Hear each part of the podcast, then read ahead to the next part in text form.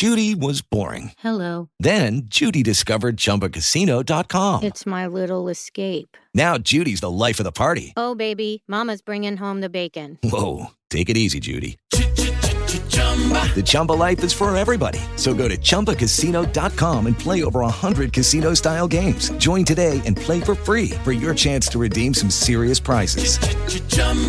ChumbaCasino.com. No purchase necessary. Void where prohibited by law. 18 plus terms and conditions apply. See website for details. Anno nuovo, vita nuova, sfide nuove.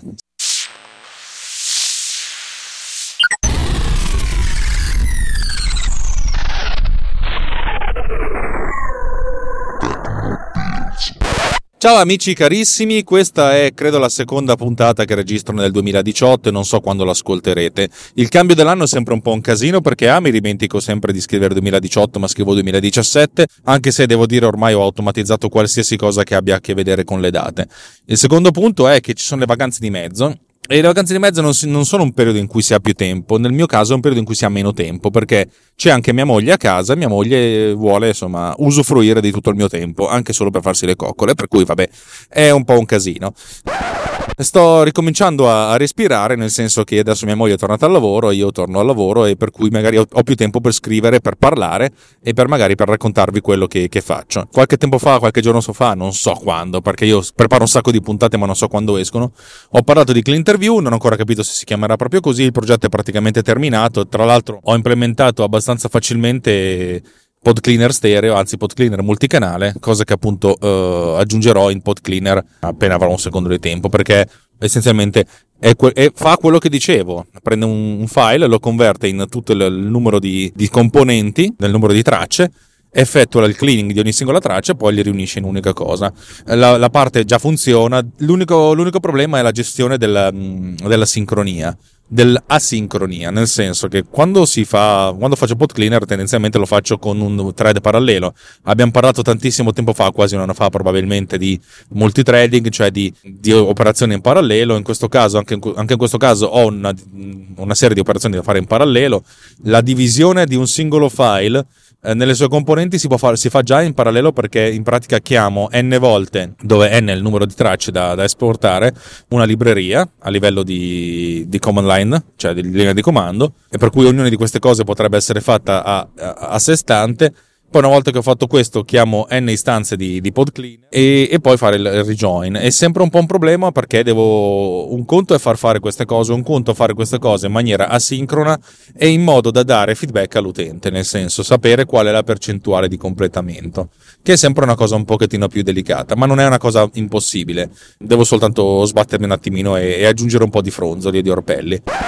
Quello che vi voglio dire è che mentre ho dedicato il 2017 all'audio, con l'uscita di PodCleaner, anzi in realtà con lo sviluppo di PodCleaner da zero in Swift, con lo sviluppo poi di FCP Autodac, con lo sviluppo di, di altre cose, con lo sviluppo di Poduser che non, non si sta fermando, solo che è un, un'applicazione molto più pachidermica per cui devo, insomma, ci vuole un pochettino prima di farlo uscire e perché ha tantissimi problemi ancora da risolvere, che poi sono problemi secondari, però, perché uno lo può utilizzare per fare il suo podcast senza problemi, però il problema è capire come l'uomo della strada, come chiunque possa sistemarla. Però, ripeto, quello andrà avanti pian pianino, prima o poi uscirà. Eh, vorrei che uscisse in maniera un po' più solida e non che avesse dei grossi problemi, dei grossi bug, per cui con calma lo, lo, lo farò.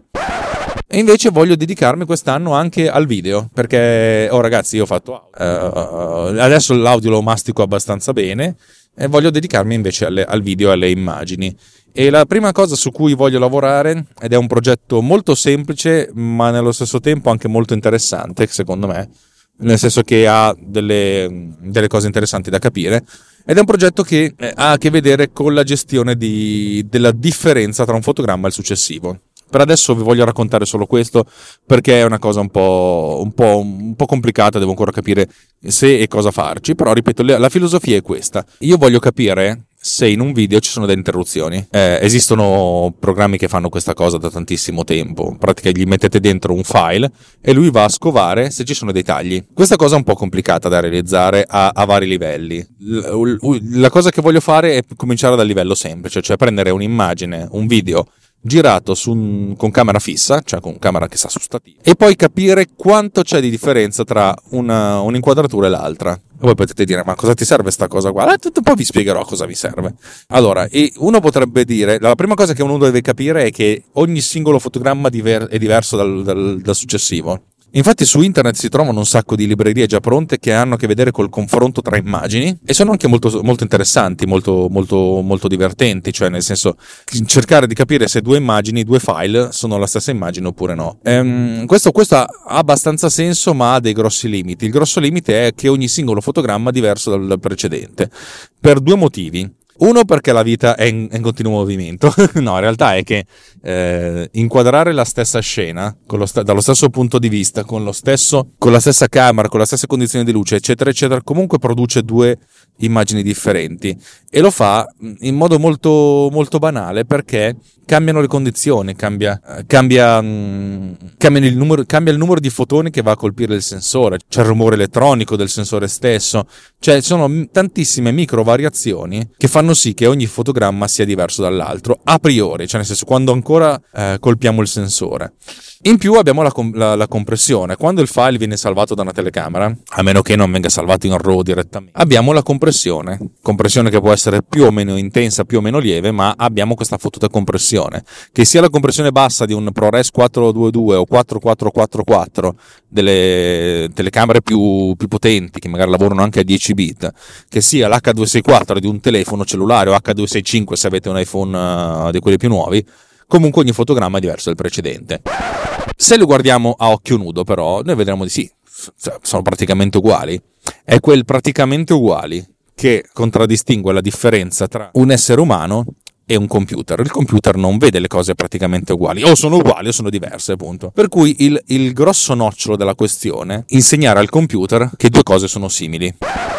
Eh, questa non è una cosa iper banale. Non è una cosa complicata, eh, perché la cosa interessante è che noi possiamo dare un, una percentuale di differenza, spiegare al computer che due cose sono più diverse di altre. È anche facile, nel senso, mettiamo caso che noi abbiamo due, due, due valori, abbiamo 100 kg e 101 kg e 200 kg. È ovvio che la differenza tra 100 kg e 101 kg è molto meno della differenza tra 100 kg e 200 kg. Il problema è capire come spiegare al computer che si sta misurando qualcosa. Dato che l'immagine è composta da tantissimi pixel, dobbiamo andare a misurare la differenza di ogni singolo pixel.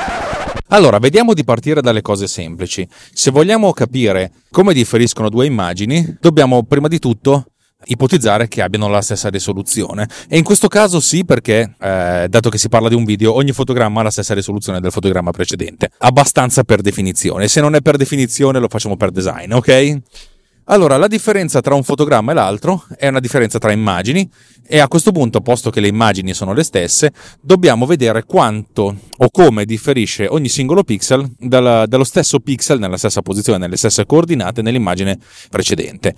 Le cose vanno ancora più semplificate, naturalmente. La rappresentazione interna dei pixel di un'immagine su un computer è fatta attraverso lo spazio colore RGB.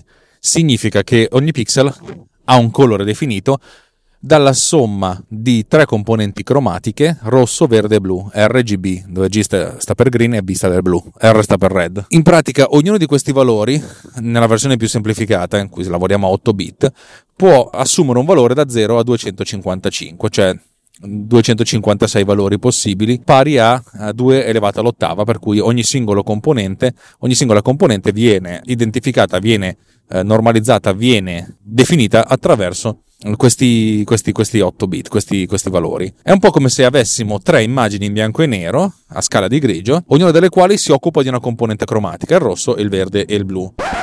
Poi, se dovessimo parlare di, di come funzionano le, cose nella, nel mondo reale, cioè nella, fisicamente, sapremmo che il canale del verde è quello più definito, il canale del rosso a metà strada, il canale del blu è quello che ha più problemi di rumore, eh, per vari motivi, ma non è quello di cui vogliamo parlare oggi. Praticamente immaginiamo che stiamo lavorando con delle immagini reali e vogliamo sapere come differiscono i valori di pixel tra un'immagine e la precedente. Intanto ho visto un tizio che in moto ha fatto una, una manovra un po' poco ortodossa. Allora, per farlo possiamo fare in diversi modi. La versione che ci viene in mente più semplice è quella di prendere il, il pixel, facciamo finta di lavorare su un pixel solo, prendere questo pixel, suddividerlo nelle sue componenti cromatiche e fare la differenza dei canali rosso, del canale verde e del canale blu. Differenza ovviamente in termini assoluti, perché nel caso in cui la seconda immagine abbia un valore di rosso inferiore non potremo avere una, un, un valore negativo. Sem- questo sempre va visto in termini assoluti, per cui eh, per cui abbiamo questa differenza in, in termini di, di, distanza. Questa cosa qua, se noi fa, semplicemente sommassimo queste tre componenti, avremmo, faremmo sì che insomma, la distanza tra un pixel e l'altro sarebbe un po' più complicata, un po' più diversa rispetto alla distanza tra due vettori, tra due punti nello spazio tridimensionale. Ora, perché parli di spazio tridimensionale se stai parlando di colori? Ma in realtà stiamo parlando di eh, tre valori che sono teoricamente indipendenti tra loro, R, G e B, e se noi potessimo, ed anzi dovessimo rappresentare questi tre valori, avremmo essenzialmente vettori su tre assi, X, Y e Z, però invece di essere X, Y e Z abbiamo R, G e B, e ognuno di questi ha un certo valore. Per determinare la distanza tra due pixel, però, non si può fare la somma delle distanze delle singole componenti, perché è un po' come se noi ci mettessimo in un quadrato, eh, una persona sta nell'angolo in alto a sinistra di questo quadrato, e l'altra persona sta nell'angolo in basso a destra e questo quadrato ha un lato di 10 x 10 metri. La distanza tra noi e quest'altra persona non è 10 più 10, 20, ma è 10 per radice di 2, che è circa 1,41. Significa che la distanza tra due persone è circa 14 metri non 20. La stessa cosa diventa ancora più rilevante, ancora più importante se lavoriamo nello spazio tridimensionale. Nello spazio tridimensionale queste cose sono ancora più, eh, più marcate. Insomma, come si risolve questa cosa dal punto di vista matematico? Dal punto di vista matematico più semplice, eh, non si deve fare altro che fare la radice quadrata di quello che segue, ovvero sia la distanza tra il rosso al quadrato sommata alla distanza tra, verde, tra i due verdi al quadrato sommata alla distanza tra i due blu al quadrato. Eh, in questo modo abbiamo la distanza corretta tra due valori. Una volta fatta questa, diciamo che sappiamo quanto distano dal punto di vista cromatico due pixel. Scusate, ma una testa di grandissimo cazzo ha deciso che voleva superarmi in curva prima di una rotonda. Tra l'altro una macchina eh, firmata da una, una startup di merda, per cui sicuramente sarà una persona del cazzo. Va bene, scusate, periodo di, di leggera incazzatura nella vita. Sapendo come si fa la, di, la differenza, la distanza tra i valori tra due pixel, eh, possiamo calcolare la stessa cosa tra i 2 milioni di pixel tra di un'immagine e la, e la successiva. Parlo di 2 milioni nel caso in cui lavorassimo con eh, immagini in Full HD, 1920x1080 fa all'incirca 2 megapixel, cioè 2 milioni di pixel. E fare la differenza totale, in questo caso credo che si possa benissimo fare la somma. In questo modo avremo una sorta di distanza totale tra un'immagine e la successiva, o l'immagine della precedente. Se noi ci mettiamo a tavolino e cerchiamo di capire questa roba qui, cominciamo a pensare che a livello prestazionale le cose potrebbero essere un pochettino complesse, perché semplicemente calcolare per 2 milioni di volte la differenza dei, di, di, questi pixel, cioè fare una radice quadrata, che non è una cosa facile, eh, della somma di tre elevamenti a potenza al quadrato, non è, insomma, diciamo che un pochettino comincia a diventare un po', un po' faticoso. Questo, tra l'altro, ci dà una soglia di differenza in termini assoluti. Dovremmo anche trovare una, una, una sorta di eh, modello base, di valore base su cui noi eh, possiamo imperniare la cosa. Risolviamo prima il secondo problema. Il secondo problema, secondo me, si fa trovando il valore, e qui dobbiamo effettuare ovviamente una conversione da val- numeri interi, che sono i valori delle, di RGB, in numeri razionali, in virgola mobile, tra due immagini che sono del tutto differenti tra loro, dove per del tutto differenti tra loro sta a indicare molto banalmente un'immagine completamente nera e un'immagine completamente bianca. Ah, interessante. Se noi sappiamo la differenza tra un pixel nero e un pixel bianco, che in questo modo sarà 255, anzi 256 al quadrato, anzi 255 al quadrato, moltiplicato tre volte sotto radice quadrata, il che significa essenzialmente 255 per radice di 3, tanto per andare a semplificare, radice quadrata di 3. Sappiamo che la differenza massima tra due immagini, tra due pixel, completamente nero e completamente bianco, è questa. A questo punto la differenza parziale sta ad indicare la differenza di distanza effettiva di un pixel rispetto a questo valore.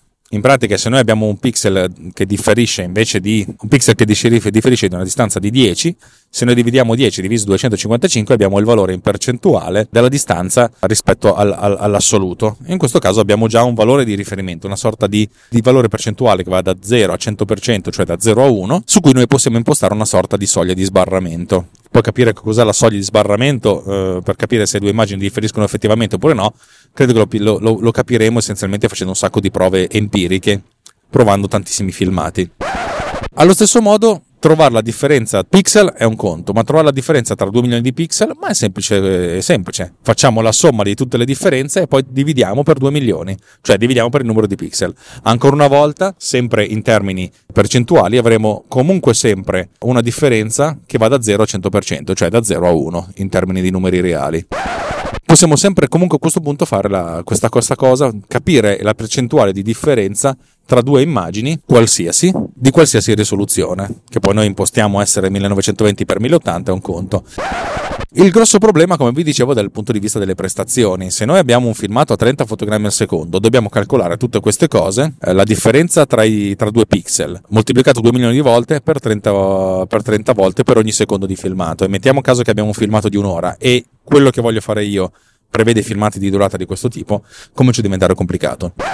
L'unica cosa che mi viene in mente per, per, sintetizzare è quella di prendere le immagini, l'attuale e il fotogramma precedente, e decidere di fare questa, questa differenza con una riduzione di risoluzione. Prendere l'immagine originale, originale e ridurla del 90% in risoluzione, in, in definizione, tipo 1920x1080 creiamo una, un'immagine 192 x 108 e già qui le cose cominciano a diventare interessanti perché così riducendo al 10% risoluzione X e risoluzione Y abbiamo una riduzione di 100 volte, cioè riduciamo di 100 volte il numero di, di, di calcoli che dobbiamo fare. Uno potrebbe dire sì, però così non sei abbastanza preciso. È vero che non sono abbastanza preciso, però in questo modo vado comunque a, ad ammorbidire errori di, di calcolo, errori di, di, arrotondamento, errori anche di, di codec ma soprattutto se stiamo sotto una certa soglia, che ne so, vogliamo sapere quando queste immagini differiscono di più del x%, a noi fondamentalmente questo piccolo errore eh, di, di, di, arrotondamento perché noi andiamo a ridurre li, la dimensione dell'immagine, insomma, diciamo che ce ne possiamo anche sbattere un pochettino perché noi inter- a noi interessano dei cambiamenti sostanziali dell'immagine, un taglio netto, mentre dei piccoli cambiamenti non, non, sono, non sono fondamentali. Noi possiamo far rientrare i cambiamenti dell'immagine da fotogramma a fotogramma successivo nella, nell'ordine di grandezza dei insomma la camera è sempre nello stesso punto c'è sempre la stessa impostazione. L'unico cambiamento tra un, fotogramma successivo è dato dal fatto che c'è del rumore video più o meno intenso. E eh beh cavolo a questo punto le cose diventano molto più, più sensate molto più molto più, più gestibili. E fare inserire cioè diciamo che inseriamo questo errore di arrotondamento nei vari errori di, di, rumore video. E questa cosa diciamo che può migliorare tantissimo la, la, la, la performance. Oh, diciamo che questo, questo, mio, questo, è l'algoritmo che ho in testa. L'unica, l'unica inco- le uniche due incognite sono eh, estrarre un fotogramma da un video, ma questo è abbastanza facile dal punto di vista del sistema. Esiste anche su Mac, su iOS, su Mac c'è essenzialmente una singola chiamata che dice restituiscimi un'immagine già pronta, già, già codificata, relativa al tempo X. E a questo punto l'importante è capire che cosa significa tempo X, cioè significa capire quanti fotogrammi al secondo ha un certo video e sulla base dei fotogrammi al secondo interrogarsi su tutte le immagini prendendo ovviamente gli intervalli di tempo relativi al numero di fotogrammi al secondo. Se le immagini sono 25 è facile perché un secondo diviso 25 fa 0,04. Se le immagini sono 30, diventa un pochettino più complicato, però vabbè, ci, può, ci si può stare. Se le immagini sono 29,97 come la maggior parte dei, dei casi in cui si, si prende un, un filmato da una, da una, telecamera più o meno professionale, e abbiamo parlato del 29,97 tanto tempo fa, allora avremo alcuni errori di arrotondamento in più, però diciamo che faremo un po' di test uh, via via. Allora, la puntata prosegue, ma in realtà è passato circa un giorno e non solo è passato un giorno, ma è passato un giorno in cui ieri sera avevo un po' di tempo libero e mi sono dedicato, ho scritto parte del kernel di questa applicazione. Come vi ho spiegato, la cosa è abbastanza semplice. Devo essere sincero, per la differenza tra due, tra due immagini ho fatto ricorso a un, uh, a un codice che ho trovato su, uh, su Stack Overflow che fa uso della, della riduzione dei vettori, un, insomma un sacco di cose fatte, fatte abbastanza bene, devo dire la verità, molto ottimizzato. Questo però eh, abbiamo fatto, fatto delle prove con dei filmati e i tempi di esecuzione sono molto elevati, al punto tale per cui ho fatto una riduzione delle immagini non tanto a 192x108, ma riducendo ancora questo di, di 4 volte, per cui sono a 48x27. Ragazzi, e in questo caso con un MacBook Air del 2013 se non sbaglio eh, in, elaborazione monoprocessore monothread sono a circa un terzo della, della durata del, del, filmato. Significa come velocità di, di, esecuzione significa che un filmato di un minuto impiega circa tre minuti per fare i calcoli di tutte le differenze.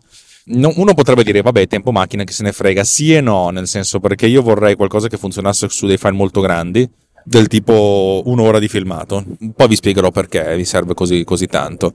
E a questo punto, vabbè, uno potrebbe dirlo: lancio la mattina è pronto per il pomeriggio, oppure lo lancio la sera è pronto per la mattina.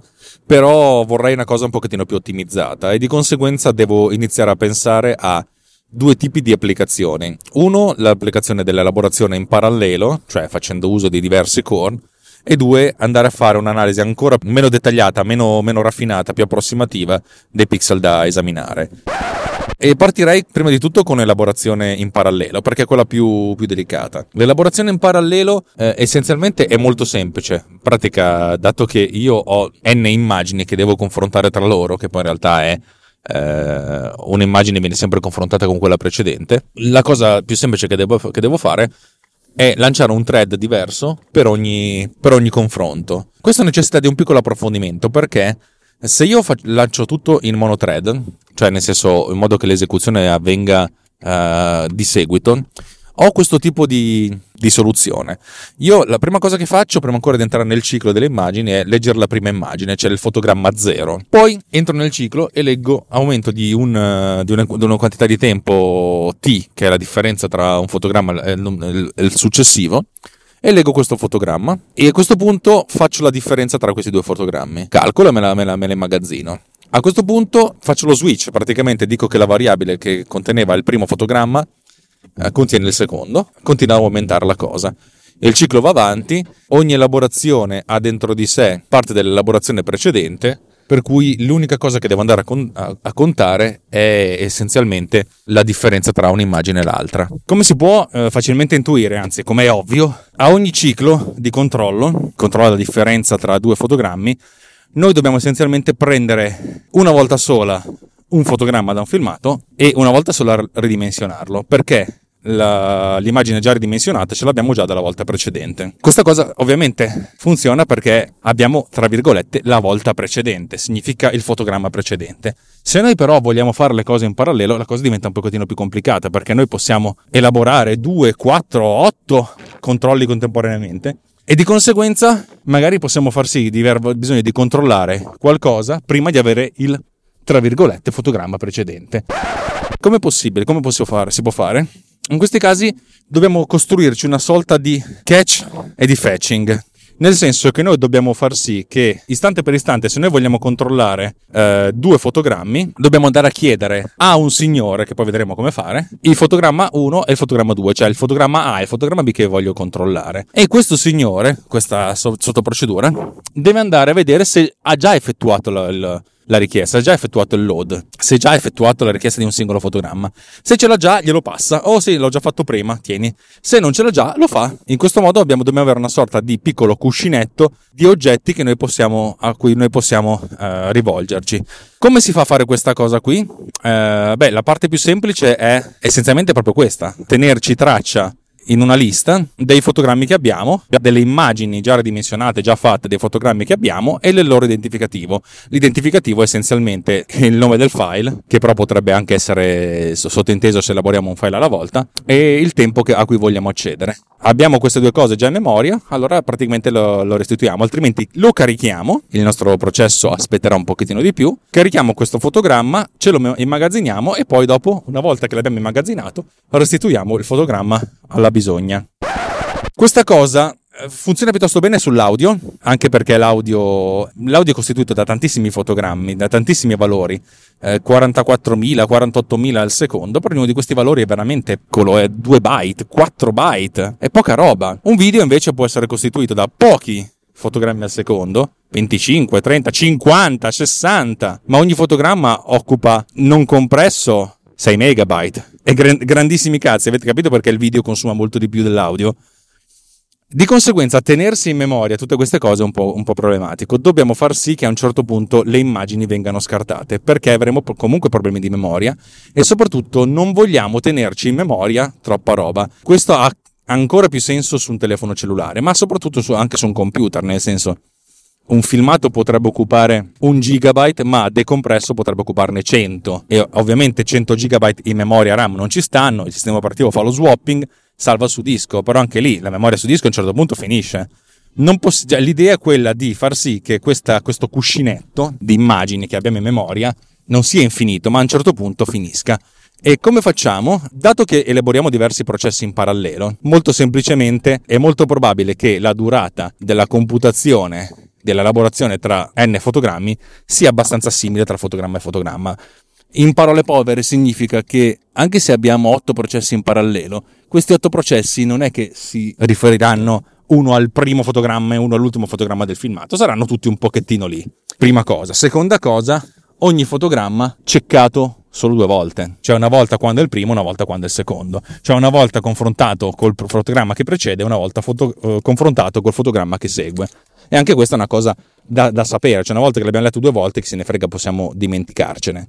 Per cui noi dobbiamo costruirci questa sorta di cache di fetching in modo che sia limitata e che a un certo punto, dopo poco, o dopo due volte che è stata interrogata o dopo un po' di tempo, le immagini vengano cancellate. Cioè vengono, chi se ne frega, vengono eliminate dalla memoria. A questo punto, se noi dobbiamo fare una sorta di cache di fetching che sia limitata nello spazio, che ad esempio possa contenere 20 immagini, per farvi capire, dobbiamo sfruttare una struttura dati molto semplice che si chiama array circolare. Gli array circolari ovviamente non esistono, è soltanto una, una sorta di astrazione. L'array circolare in, nel nostro caso è composto da 20 caselline. Ogni casellina deve contenere due, due valori, due dati. Il primo dato è l'identificatore univoco, il secondo dato è l'immagine stessa. Nel, nel, in questo caso l'identificatore univoco è essenzialmente un metadato perché dà una sorta di descrizione, fornisce delle informazioni sull'immagine. L'immagine è il dato che noi, che noi serve ed è l'oggetto che noi vogliamo tenere in cache. L'identificatore, nel nostro caso in particolare, è l'istante di tempo eh, in cui questa immagine è presente nel video. Infine l'array circolare ha, una, ha, quello che viene chiamato pointer, che indica prossimo, eh, la prossima casella che possiamo usare. Il pointer, quando è inizializzato l'array, è uguale a 0, significa che la prossima casella che dobbiamo utilizzare è la casella 0, cioè la prima casella. Ragazzi, utilizzo la numerazione informatica che parte dallo 0, come il C, CBPLU, Swift e qualsiasi altra cosa che non sia il basic, probabilmente. Allora, cominciamo. Dall'alto arriva la richiesta, dammi l'immagine del timecode, eh, l'array è vuoto, allora carichiamo questa immagine e mettiamo nel primo elemento di questa, di questa lista l'immagine e poi il, come identificatore il tempo t e poi aumentiamo di 1 il puntatore, per cui il puntatore è 1. Significa che la prossima casella che dobbiamo riempire è la seconda casella. Fatto questa, questa operazione, restituiamo comunque il, il, contenuto dell'array. La seconda volta che ci viene fatta una richiesta, dammi l'immagine, l'immagine T2 non è nel nostro array, rifacciamo la stessa cosa e aumentiamo ancora di una volta il puntatore. Se ci arriva una richiesta, dammi l'immagine T, noi scorriamo tutto l'array, tanto le breve sono 20, 20, valori, cercando l'identificatore. Cioè quando l'identificatore è uguale all'identificatore che stiamo cercando, cioè T uguale a T, allora che bello, ti restituisco questa immagine senza andare a fare il fetching. E andiamo avanti così, aggiungendo una casella nel nostro array man mano che andiamo avanti. Quando P uguale a 20, dato che il nostro array ha 20 caselle, 20 significherebbe la ventunesima casella, allora 20 viene resettato per cui significa che la prossima casella che viene riempita è la, è la, è la prima dell'array e così andando circolarmente. Questa cosa nel, nel, nostro caso secondo me è funzionale anche perché poi ogni immagine viene richiesta solo due volte, poi il dimensionamento dell'array viene anche con l'esperienza, con un po' di prove pratiche. In pratica se poi a un certo punto noi andiamo a liberare dalla memoria un'immagine e poi malauguratamente ci viene richiesta la stessa cosa e fa niente, ricominciamo dall'inizio, cioè ricominciamo, la rifacciamo un'altra volta, perderemo un po' di tempo di elaborazione, però avremo guadagnato in spazio in questo caso difficilmente se abbiamo 20 immagini faremo sempre la stessa richiesta. Possiamo aumentarla a 50, chi se ne frega, non è, non è importante. L'importante è sapere che c'è un array circolare che dopo un po' uh, cancella le immagini più vecchie, cioè le ultime che sono state scritte. Notare le ultime che sono state scritte e non le ultime che sono state lette, perché questa cosa va in ordine di scrittura. Se dovessimo farlo in ordine di lettura sarebbe un po' più complicato e non ci conviene, non ha nessun senso in questa applicazione. L'ultimo punto di cui vorrei parlarvi è quello del multitrading eh, controllato. Eh, l'idea di fare questa infrastruttura dell'array circolare aiuta tantissimo nel caso eh, di, di fare delle esecuzioni in parallelo, però bisogna anche capire quante, perché fino adesso io ho sempre lavorato in parallelo, però con un numero relativamente ristretto di, di casi. Nel caso di PodCleaner, per esempio, L'elaborazione parallela arriva essenzialmente eh, perché calcolo in parallelo 4, 5, 10, 20 file, però essenzialmente è un numero relativamente ristretto. Altro problema invece è quello dell'esecuzione del confronto fra fotogrammi perché è un filmato di soli 40 secondi in formato PAL, cioè 25 fotogrammi al secondo, è composto da 1000 fotogrammi, cioè significa fare 999, fa fare un migliaio di confronti e aprire un migliaio di thread separati è molto complesso. Ho già affrontato questo problema mm, in PodSync, che è Pod Cleaner Pro, ovvero sia quella parte di elaborazione che va a cercare il, il, momento di massima distribuzione delle coperture intrecciando diversi file. La famosa ricerca euristica, che tra l'altro corrisponde con, se non sbaglio, le puntate 6 e 7 di questo, di questo podcast, che sono state le prime puntate che ho uh, realizzato in automobile. Per cui, se avete voglia di riascoltarvele, secondo me sono molto interessanti e magari capite quanto io sono cambiato. Perché se io posso cambiare e anche voi potete cambiare, tutto il mondo può cambiare. Avete presente? Eh, eh, vabbè, in quel caso lì le ricerche euristiche sono nell'ordine di milioni di ricerche e di conseguenza non è che possiamo fare aprire eh, milioni di thread contemporaneamente, questa cosa va un po' alle cozze. La mia filosofia è quella di, in PodCleaner Pro, di chiedere quanti thread si possono aprire contemporaneamente, che poi tra l'altro è una cosa molto comune nei programmi di elaborazione professionale, eh, l'idea è quella di dire oh, senti io ho tu c'è un una macchina che fa X quanti processori posso usare contemporaneamente Magari hai 8 processori, ma ne vuoi dedicare soltanto 3, 5, perché gli altri 3 te li vuoi tenere per i cazzi tuoi, per altre elaborazioni, per altre cose. Effettivamente, se fai un'elaborazione in background che dura mm, decine di minuti, ore, eh, non vuoi tenere per ora la macchina completamente a tappo, ma magari vuoi tenerla un pochettino scarica per fare anche altro. Allora, in questo caso la cosa è un po' più complicata perché non solo dobbiamo far, far, far partire delle elaborazioni in parallelo, ma bisogna anche tener conto di quante sono partite in modo tale che uh, l'elaborazione non, non, non, superi questa soglia. E in questo caso io ho trovato un sistema piuttosto semplice.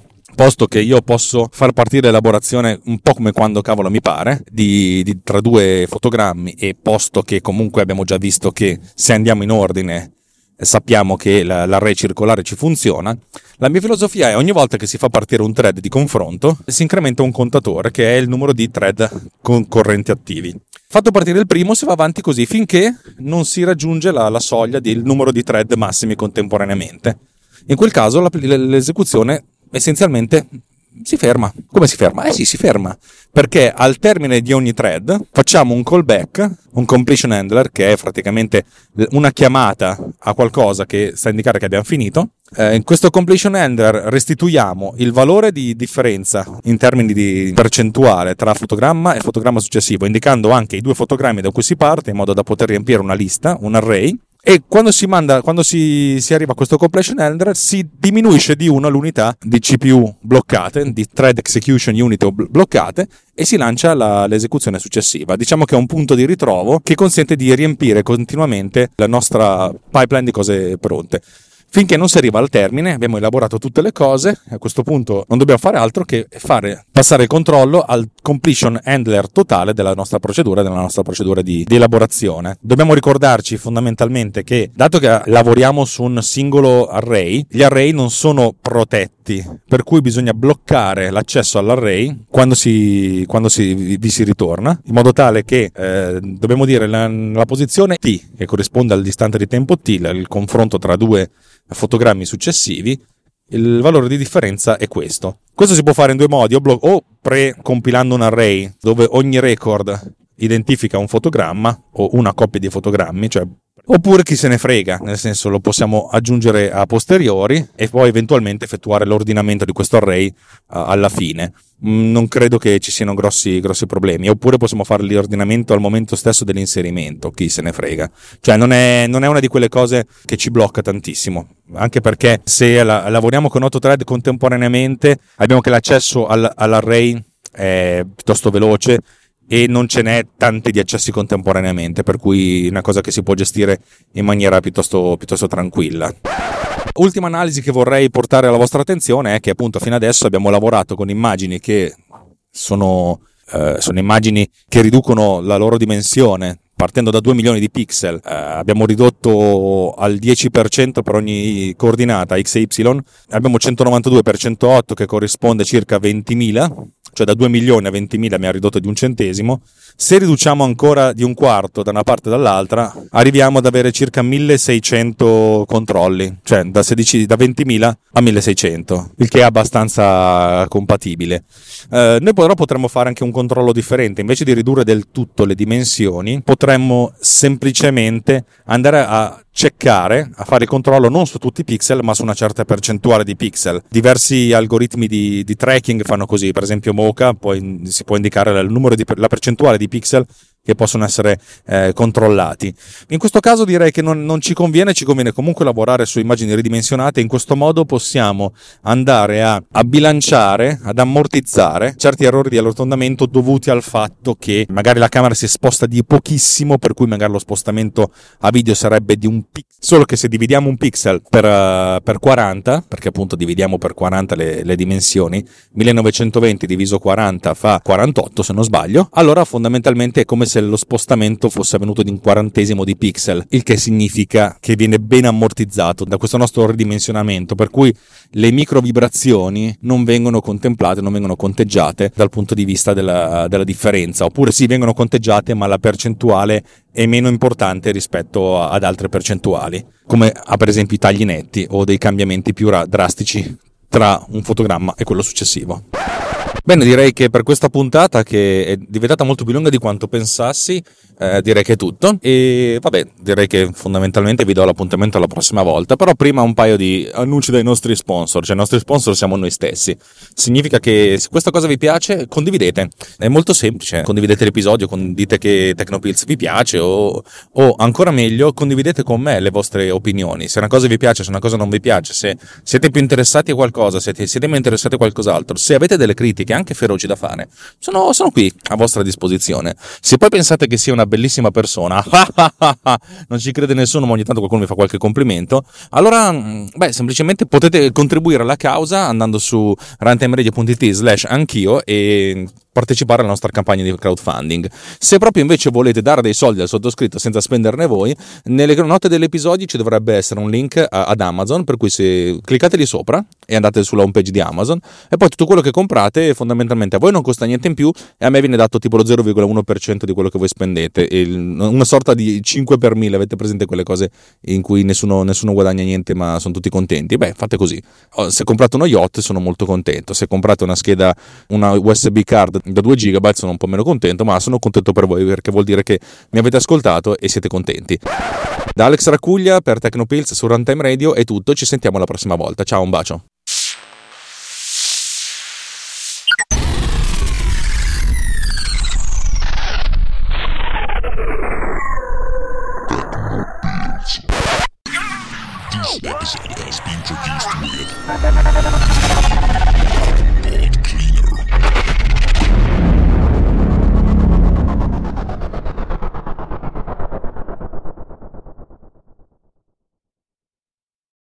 Lucky Land slots, you can get lucky just about anywhere. This is your captain speaking. Uh, we've got clear runway and the weather's fine, but we're just going to circle up here a while and uh, get lucky. No, no, nothing like that. It's just these cash prizes add up quick. So I suggest you sit back, keep your tray table upright, and start getting lucky. Play for free at LuckyLandSlots.com. Are you feeling lucky? No purchase necessary. Void where prohibited by law. 18 plus terms and conditions apply. See website for details.